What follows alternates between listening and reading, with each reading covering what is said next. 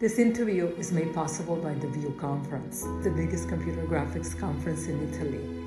Our dates for 2022 are from the 16th to the 21st of October.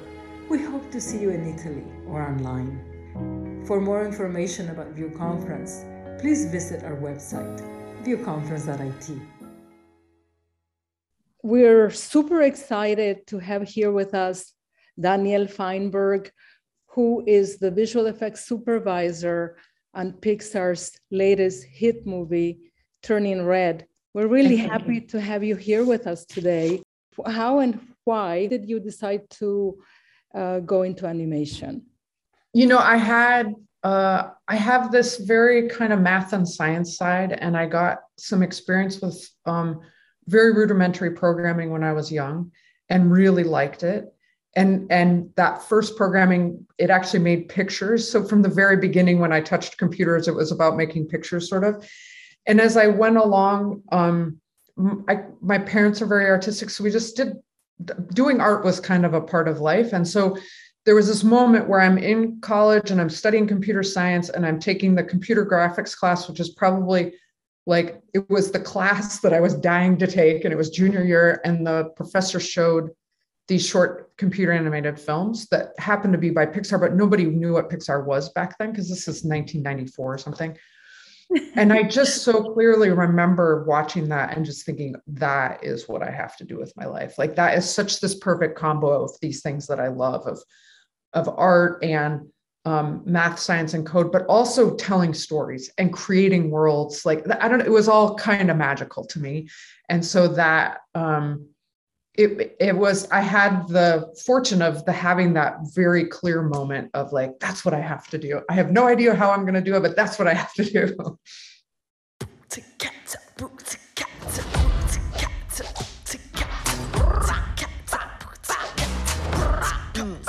Let's go. I'm Meilin Lee. I wear what I want, say what I want, 24 7, 365. Lot. I don't got time to mess around. Je me fromage blanc. All about that hustle, am I right? 4*Town. This is gonna be the best year ever. And nothing's gonna get in my way. All right. Uh... Oh.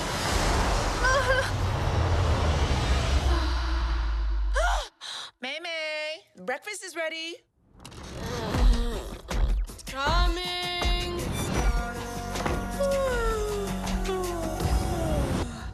It's gonna be me. Ah! Is everything okay? I'm a gross red monster! Don't look at me! Stay back! It's happened already? What did you say? Our ancestors had a mystical connection with red pandas. Are you kidding me? This little quirk runs in our family. Ah, You're so cute! Sick. I've always wanted a tail. I'm a freak. We love you, May. You're our girl. Whoa. You're you!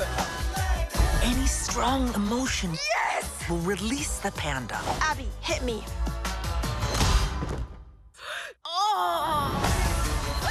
Do you know how dangerous this is? You'll get whipped up into a frenzy and panda all over. OMG! My whole life I've been perfect little May May. But maybe I like this new me. Mama's girls.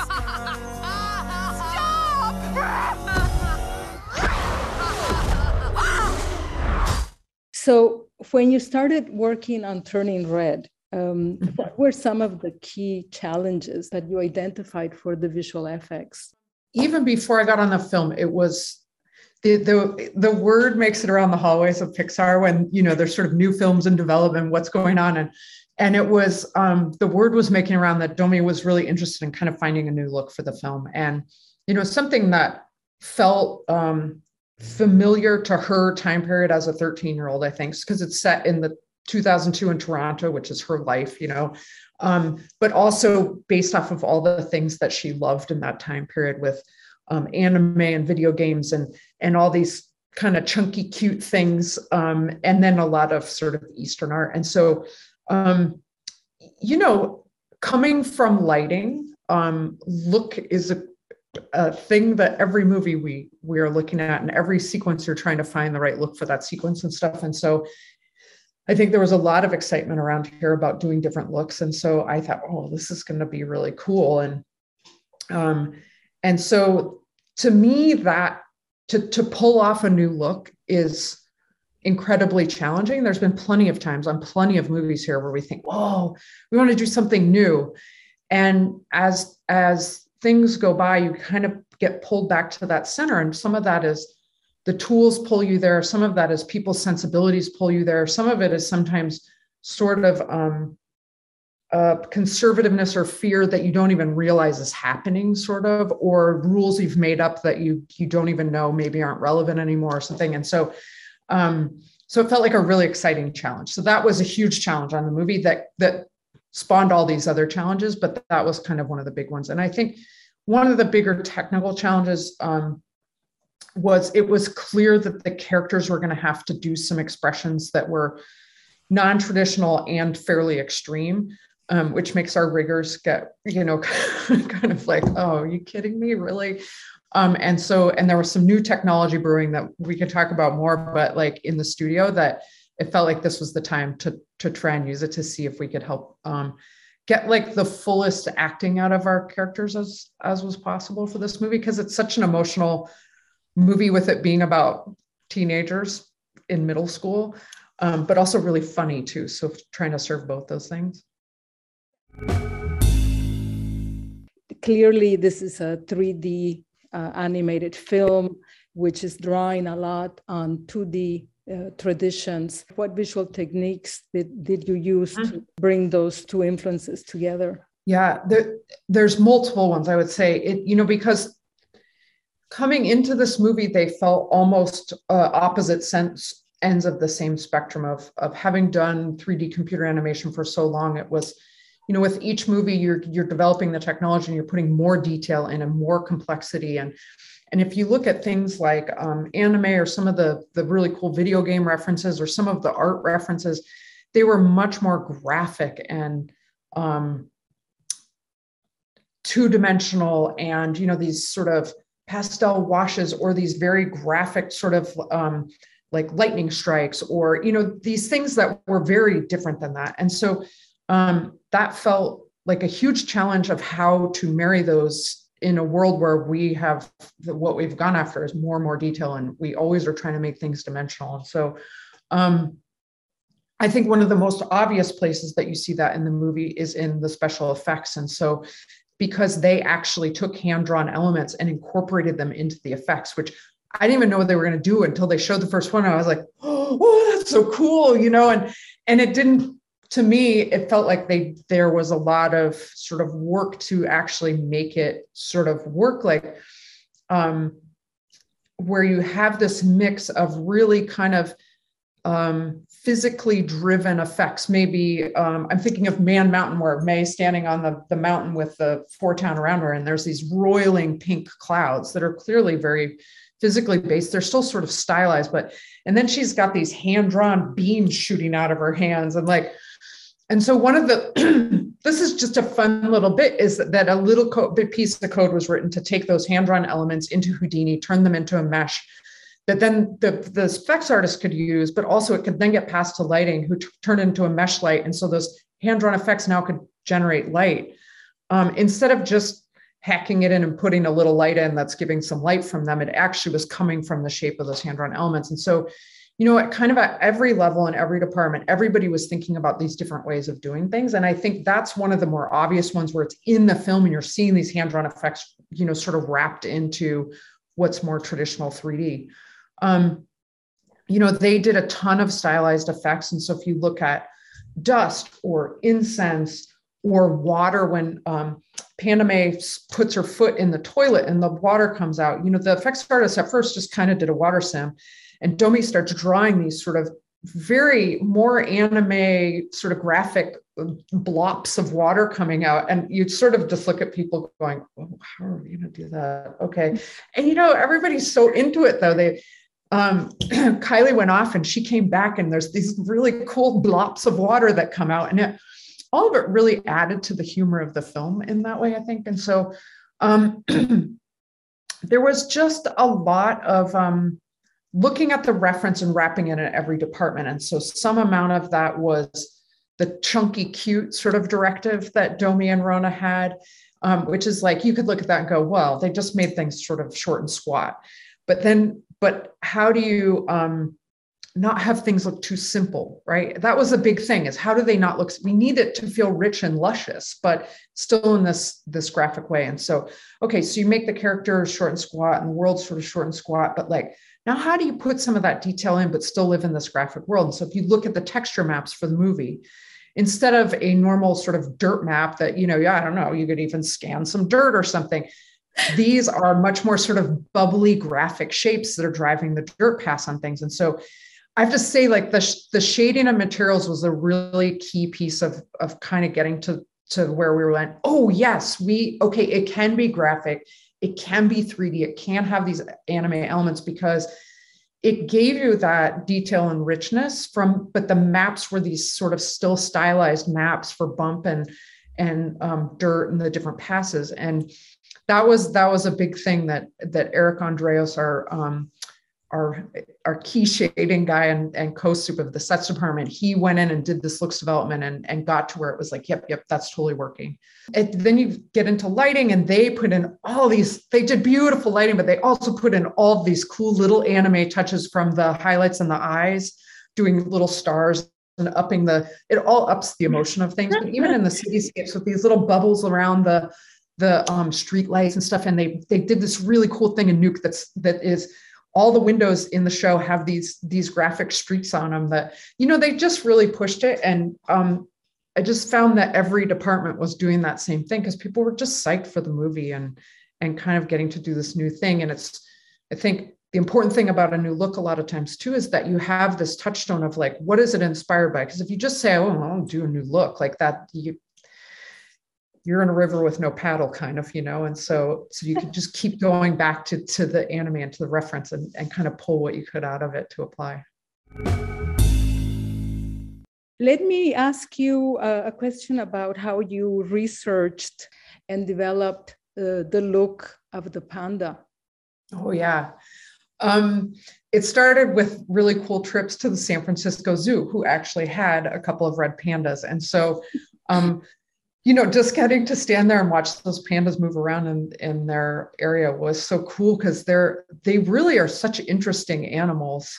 Um, I didn't even know red pandas existed really before this movie, and so I had no preconceived notions. And so they're like, you know, one of the pandas that was there at the time was mostly sleeping. She was sort of a, a older lady, and she was just taking naps mostly. But then there was a little bit younger one that would you know, sort of crawl around like a cat and then it would jump around like a monkey and then it would sort of start playing with some toys and then it would sort of look at us, you know, and like it was very funny. And we got to um, the zookeeper who works with the red pandas, you know, showed us, did some, got the red panda do some tricks that she had been teaching it. You know, it was really cool. So it always starts with real life and then coming back and Rona and her team did all this like amazing design work and and then you put it together and you look at it and there was a point where you know may was really round and cute and and much more probably traditional panda shaped and Domee said no no they're really tubular like the red pandas are really tubular and so let's make her more tubular and so then we did a pass to get her more tubular which actually added to the funny i think.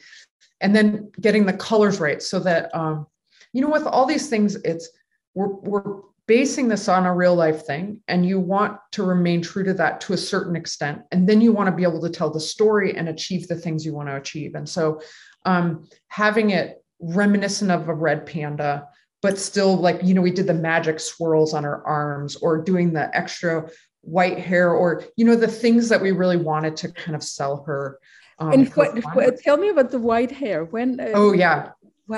When does that show up, and, and and how did you did you do that? You know, with the hair, I think it was we had. um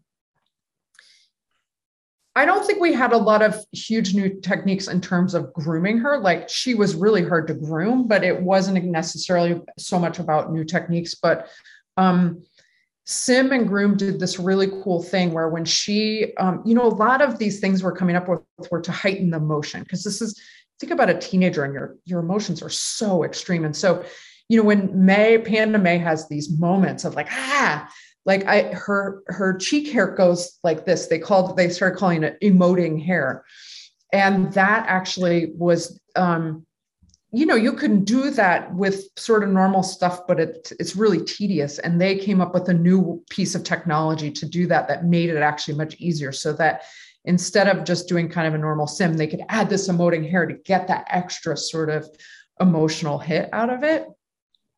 Um, and that was that was actually it was an offshoot of the technology that um, the profile movers that we used to rig the pandas. And so that was really cool. There was some some you know small but um, important clumping sort of techniques that they came up with because um, ming's panda the giant one which we called mingzilla she had all these clumps of fur. And so being able to do that um, uh, they they had just had to come up with a better way to do it. So there was there was pieces of sort of um, grooming and sim technology to make the pandas happen, but a lot of it was just like the really expert artists her bringing their their work to it to bring them to life.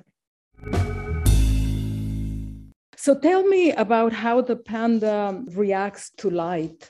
Like shading hair, I don't know why it still feels so hard, but um, you know, getting hair to react to light well can be so tricky sometimes. And so um, I remember on Toy Story 2, we had um, the little wiener dog, and it was the first time we had really done hair like that. And I would put a light on it, and the light would show up on the backside. And I'd get notes from Sharon Callahan back then about lighting the dog. And I was like, I, I, literally would just like move it somewhere and see if it was any better because it was not doing anything I expected it to. So we've come a long way since then. But it can just be hard, you know. And I think one of the things with Panda May is that she has that white on her face, but she actually has really dark hands. And so, you know, lighting something that has extreme dark and extreme bright can just, it can be pretty challenging. And then it's hair.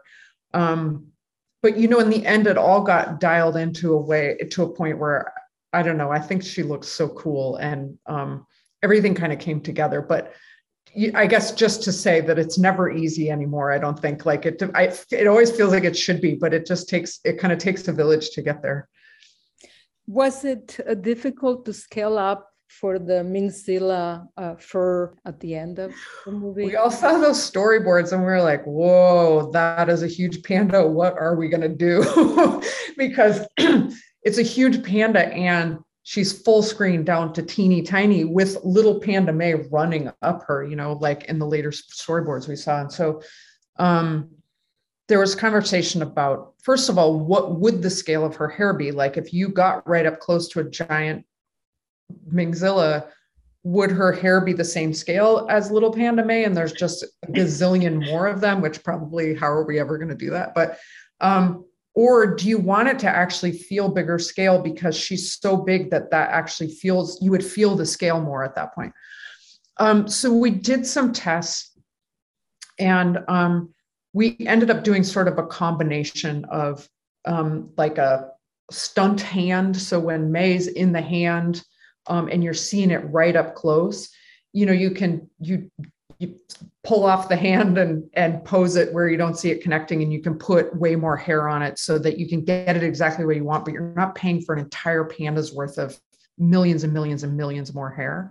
Um, so it was really kind of a combo of um, scaling up more hair but not making the hair so fine that that it actually sort of belied what the the scale change was um, and then managing sort of up close details with um, uh, either a different version of the panda where you could put more on the face or stunt hands and, and arms. Um, and then, you know, we had a panda running up a panda grabbing onto the hair. And that was, I don't even know how those, they pulled that off. It was it was pretty amazing because it was also at the end of the film when you're just racing to get everything done and they're taking on this really difficult thing and show up and review and there it is. There's Panda May climbing up Mingzilla. I read somewhere that you used a new um, a new rigging system for characters. Uh, yeah. Can you tell us about how that works and what yeah. it brings? Um, so it's it's called profile movers and curve nets, and I'll I'll give you maybe the the layperson's description of it, which is um, it was this cool thing where we have this we have a a technical director breakfast every maybe six months or something, and people show cool stuff that they've done on the movies, or if they're doing sort of side projects. And um, Bill Scheffler, one of our riggers that's been here forever, um, super talented guy, had thought about rigging and and hooked up with two of the guys in um, our R&D group, Fernando de Goes and um, Kurt Fleischer. And they came up with this profile mover system that, you know, instead of sort of point weighting, which um, you dragging points around can be this very sort of manual thing, let's say. This instead is, is um, there's sort of the sparse um, net of curves on, say, the panda. And you can pose those curves to hit the profile or the shape that you want. And then the code solves the point weighting to that. And so instead of like sort of doing all this, this sort of painful um, point weighting that then the animators, you know, they always take things past where you you think they're going to take them and then you got to go fix it again. It was this much cleaner sort of um, artistic way, um, in my opinion, to kind of hit the things that is it's the way you're thinking about things anyways. What shape do I want to hit? What profile do I want to hit? And it, it really served that and took away some of the the kind of more tedious work to get it there. And so um, you know, it was unproven. It hadn't been used on any movies. And but I thought, man, this this will be amazing um, if it works. And so um, put it, it got put on Panda May. And originally I think it was just going to be on the body, but then it it was really working so well that that her whole all of her rigging system is used with it. And and it sort of layers in with traditional deformations and the animators can access these things. And so I think, and it makes something like these extreme mouth shapes that we had to do because because Panda May goes, woo, and she does giant, and then it's the bean shape, like we saw on Luca a little bit, and we're seeing on Red. And and then Domee was drawing in storyboards the cat mouth, which is this sort of almost squiggly line.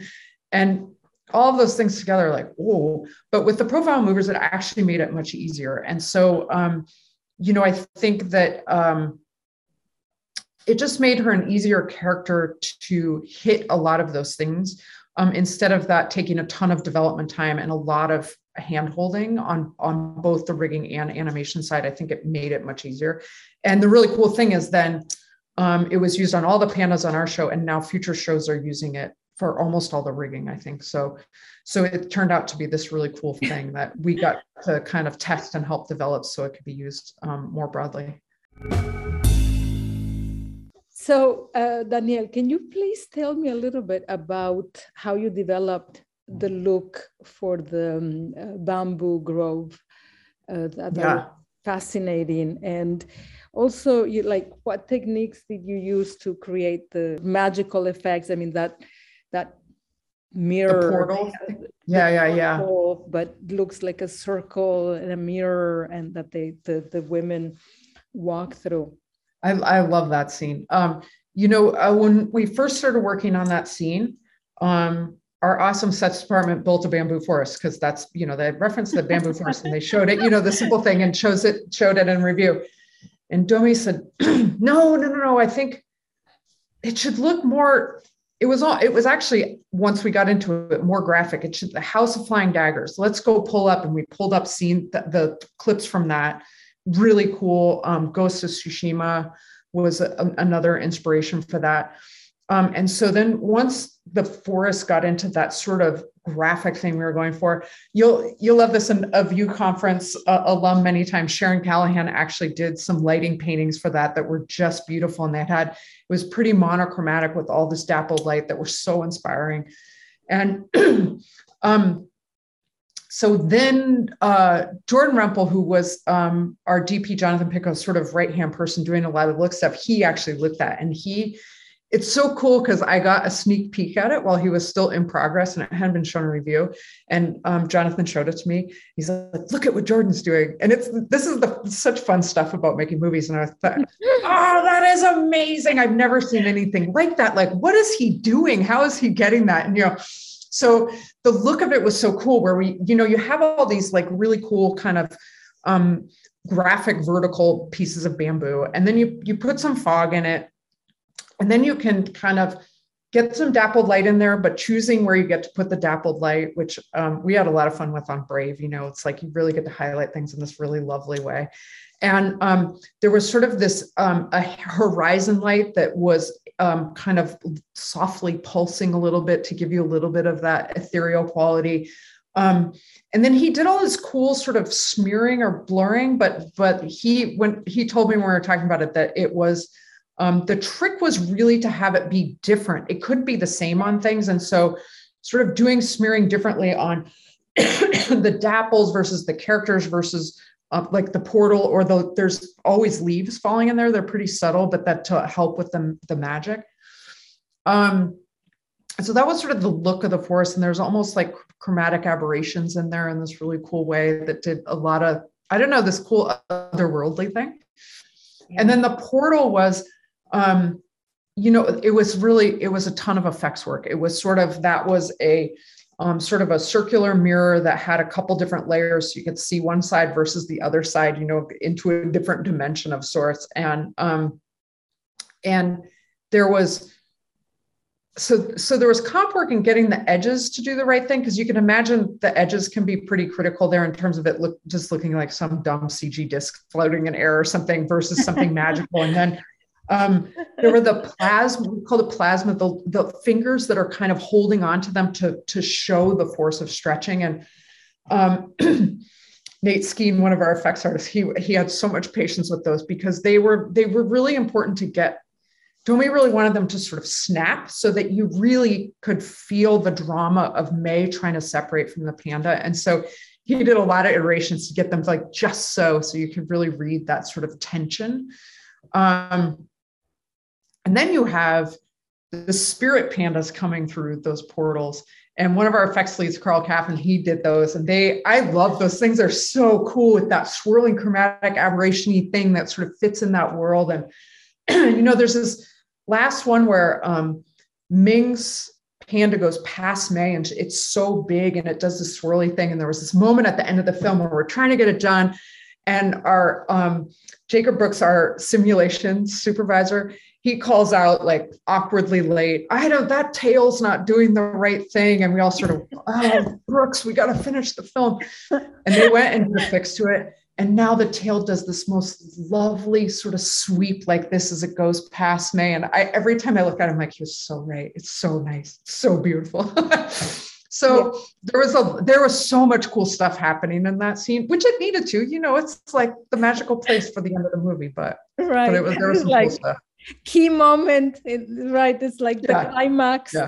The, the, words exchanged and, and and visually also you're doing yeah. pyrotechnics maybe important to mention there too is that for the filmmakers out there that thinks this is just easy because this pixar and big studio or we've done a lot of films i think those words were probably some of the last ones written it, that was the very most difficult thing i think to get right was so that you could hit the right emotion um, but you know, Domee didn't want it all wrapped up in a nice bow either, and so so trying to hold on to that and but still have it land emotionally. Let's talk a little bit about the crowd scenes in the concert. Did you use crowd management tools? Yeah. Um, one of the cool things on the film was that um, our crowds um, tools group and department had been working on a new crowds pipeline and we got to use it for the first time. Pcf crowds they're calling it. Um, basically integrated with um, our animation software presto um, in in a really it took advantage of being inside of presto. And so um, crowds and say layout could load a whole bunch of characters and not slow things down. They had um, a skell stand-in sort of thing and um, some other magic that made that possible. But what that meant is you could at I think it hit about 15 frames per second, so not real time, but blazingly fast for crowds. Um, you could set the number of crowds that immediately updated. um, you could set all different kinds of um, parameters on them. So like um, they could, you could twiddle a knob and they would all change to being in their gym outfits or something that we saw in the film. Um, and so you could change, you could basically cast the film, but you could check out the whole thing. Then you could start changing the animation clips because um, they were pre-rigged. And so you're choosing between them. And so, and you could hit play and they would just move. You could scrub and they move. It's that fast. And, and but it goes further than that, where in the um, you know, in the concert, Mingzilla jumps down and the crowds scatter. And um, Paul Kanyuk, our, our crowd supervisor, who's been here a long time, he is the crowds guru. He um, did a demo for me of you have these um, PCF crowds and you put a target and you move it around. The crowds are sort of shifting away from it like it's Mingzilla. And then um, he keyframes it and he hits play and the crowds are sort of like going to the concert and then all of a sudden the, the target comes and they scatter. And he's like well but maybe we want it to be in a different place. And he's moving around you're watching the crowd slide around at 15 frames per second. And then and then like it's unreal. I've never seen anything like it because you know with crowds it's usually so there's so many characters to load. It's so heavy it's so slow. And this was just like oh well okay well what if we want oh i want these characters to do something different. And he's just sweep selecting them moving them out of the way and then he hits play and it does the right thing. And like it was really cool. So you know for this movie going into it we thought i should have mentioned that in the challenges. I was like this movie is going to be really hard like a lot of crowds. Um, we had a ton of sim on this movie too but like i think that new crowds pipeline really allowed for much quicker sort of setup of crowds and iteration of crowds. Paul has this video of him setting up a as if you were doing a marathon in Toronto, and he's click, click, click, click, click, click, and the dropping crowds in the it has depth in the viewer. So it's dropping these kids that are dancing on the rooftop, and then he draws some curves and you have the crowds on the side of the street that he sets to be sort of like cheering or something and then he sets a curve going down the middle of the street and sets them to running and then it's like within two minutes he has a marathon scene set up. I've never seen anything like it. So the crowds were a special thing. Um, and that stadium it was a ton of crowds. They're doing um, you know it's at a certain point um, 4*Town is you know you want it we want it and they're you know doing this call and response. And so it's not it's not just this like yay i'm cheering i'm at a concert you know some really orchestrated stuff with mingzilla coming in and running. So oh I'm, I'm excited about the crowds clearly. Um but like there was all this really cool stuff in that stadium was that was that was a complicated scene and they got some really late notes on it because of a screening and and man they they just made it happen. They are they are real pros and did beautiful work so um but I have to say that that the new crowds pipeline must have must have been such a joy for them because it was just like just watching it was so much fun what was the most difficult sequence to to do from the point of view of the visual effects? I mean probably that we're um, in the stadium. So you've got mingzilla destroying the stadium as she's opening it up. She jumps down. She's d- destroying the ground. There's effects um, our sets team peter rowe did this really cool shader that um, could augment the destruction by effects with broken concrete that looked really um, believable with just shading. And so it, it made for a lot of, you didn't have to worry about continuity as much because you could just shade a little bit of brokenness over here. And as the audience member, you kind of bought it. There were animating lights. So it was a concert. So there's lights going all over the place. There was some cool technology for that. Um, poor Jonathan and his team in lighting trying to light something like that with all of that chaos and how do you sort of carve out the things you need the audience to look at we talked about the crowds. There was a huge amount of crowds doing really kind of orchestrated um, movement and behavior. Um, effects had to do all the things they had to do. Our poor simulation team is having seven aunties pulling the tail of a giant panda. I mean, you know, and crawling up the giant panda. And, um, you know, and then we're working in all these fun things like the, um, you know, when Mei's speeding at mom to hit her in the forehead and all those speed lines to really emphasize that. And then that's another one where there's the sort of hand drawn effects where we flash, do black and white flashes of the hand drawn effects to really do the impact. And um, the magic of um, when Mingzilla and all their spirits are going up and she's levitating and there's this beam and uh, you know there's so much going on in there.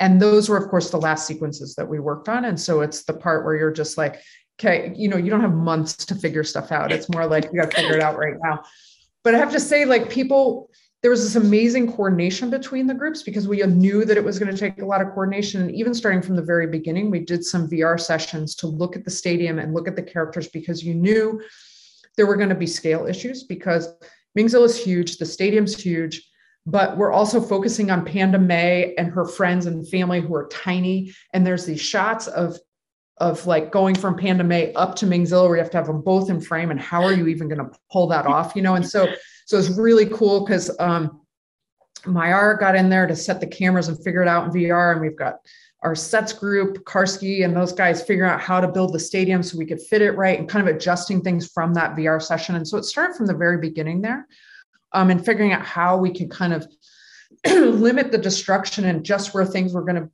get broken so that effects could get going on that with sets early. And so it was, it was such a, um, cool coordinated team effort on that one that like i don't know if we would have well certainly we would have finished somehow but i don't know if it would have had quite the same impact if we hadn't had that coordination in the same way it was it was um that was a big one i want to ask you about humor. How uh, i think humor plays uh, an important role in um, as a structuring principle in, in the movie. Back in the day before red was totally a thing Domee presented at the company meeting. They had some of the the shows in development present and she showed a sequence that's not all that different than what actually ended up in the film where we first meet Mei.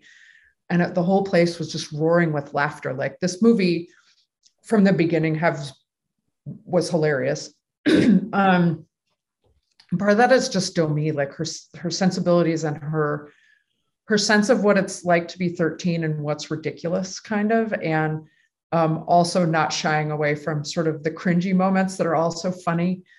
Um, and so it's it's there in the story completely but it's also i think that a lot of the humor was heightened by some of the things we were doing visually. And so um, you know some of those 2d elements that we put in there with the the anime eyes or the the effects elements like they so they sort of heighten things in a different way. But also we haven't talked about the animation at all and the animators really did some very different things on this movie. Um, aaron hartline and Patty Kihm they directed a lot of stuff with with you know Domee had very specific sensibilities and uh, it took some like untraining of of the animators who you know you've been at pixar or you've been wherever and you've honed your craft and now now they're asking you to do completely different things. So so like um you know like aaron was talking about in, the, in our talk um, with the whole group but uh, with the friends all of my friends in a lot of the scenes they move them all as one. And so um, you know they make the sort of totem pole of girls' heads when they're coming around the Daisy Mart window to look at, at the cute boy or whatever, um, or when they're on the the bleachers. This one was a really fun one. The bleachers and Tyler's underneath, and all their heads kind of pop under at once from different places, you know. And and when you look at it, it's, and they pointed out, it's it it just adds so much humor and not the way we normally would do done things. And then there's a lot of you know to be a good animator, you're doing a lot of overlapping motion and everything's moving and we don't ever still in all these things. And then in this movie, it was very much about um, one motion sort of. And so my, my, favorite example that Aaron and Patty have is um, when Panda Mei is in the bathroom and shoves Stacy Frick back into the stall and how many times it took to get the animator like no just move the arms and he keeps animating panda Mei because they've been taught so much to do that and then finally in the final one panda Mei just moves her arms and it's hilarious it's so much funnier that way and and all these held poses and isolated motion, all the stuff they did that is pretty counter to, to what everyone's been taught. But in this movie works completely and just makes everything so much funnier. And you know, that's the brilliance of Domee's. Like she knows that. And it's it's stuff that's that's part of how we pull the essence of the anime out of it, you know, but in this, but stay in this cool world where um oh, it was just so funny and it just really served that in this really magnificent way. Danielle, I have a, a, a, question for you here about how you think that uh, Turning Red relates to today's audiences. I think there's some pretty um, universal things in there. You know, everyone's gone through being a teenager. Um, that's that's potentially watching the movie. Um, my 80 year old uncle told me he just loved it like he was crazy about it, you know, and he's a, a white Jewish guy in Boston. So, you know, like um, it clearly has some elements to it that are universal. I think it's very funny. It's got all the teenager stuff and all the the sort of extreme emotions of being a teenager. I think it'd be kind of hard to forget that and to be able to have some some humor around it. I think is um, potentially healing for a few of us, perhaps. And um, you know, and just uh, there's a lot of themes about sort of who you're going to be in the world and how much you're going to answer to what your family thinks you should be and how much you're trying to follow your own path and the importance of friends. And I think all of those are very relatable um, to a very wide swath of the population. If you were to uh, write a letter to your younger self, what would you say to her? it'd probably be hard to get her to believe it, but um, to try to not take everything quite so seriously. Um, and I think also very importantly is that, um, you know, the things that make you different that feel terrible now will actually be your power and strength later in life. Um, yeah, I wish I wish I had known that back then. You know i think i would have tortured myself a little less and and felt a little stronger you know? Um uh yeah i think those those are the two things i probably would try and tell myself as a woman i do believe that representation is important. So why do you think it's important to uh, represent women as protagonists? There's a really fundamental thing that happens when you see yourself represented on a big screen or a small screen. And um, i don't i don't have the science for why that is but like um, i think we've seen how um, just having things show up on tv or in film can can change culture and um, and I think seeing yourself on a screen makes you feel recognized in a really different way. Um, as a lesbian, that is a, that has been a huge thing of, over the course of my life. Of there was there was zero representation when I was growing up, and it made it feel really bad and scary, and like nobody in the world is like this, and I am something is wrong with me, and I need to hide it at all costs, kind of thing. And now it's nice to see that that, that it's um, you know it's it's not as like you can have lgbtq characters in a movie and they don't even call it out. It's just a part of the the plot. Like the, the friend that likes the girl that does the thing. And that to me feels like you know it's been normalized to a point where like that has an impact on me a positive impact on me. And so um, i think in every way shape or form if people can be represented in that way um, it, it just makes a huge difference in terms of um, feeling recognized, but feeling seen and um, yeah. I, it's I I don't I can't state the importance of it enough. I guess yeah.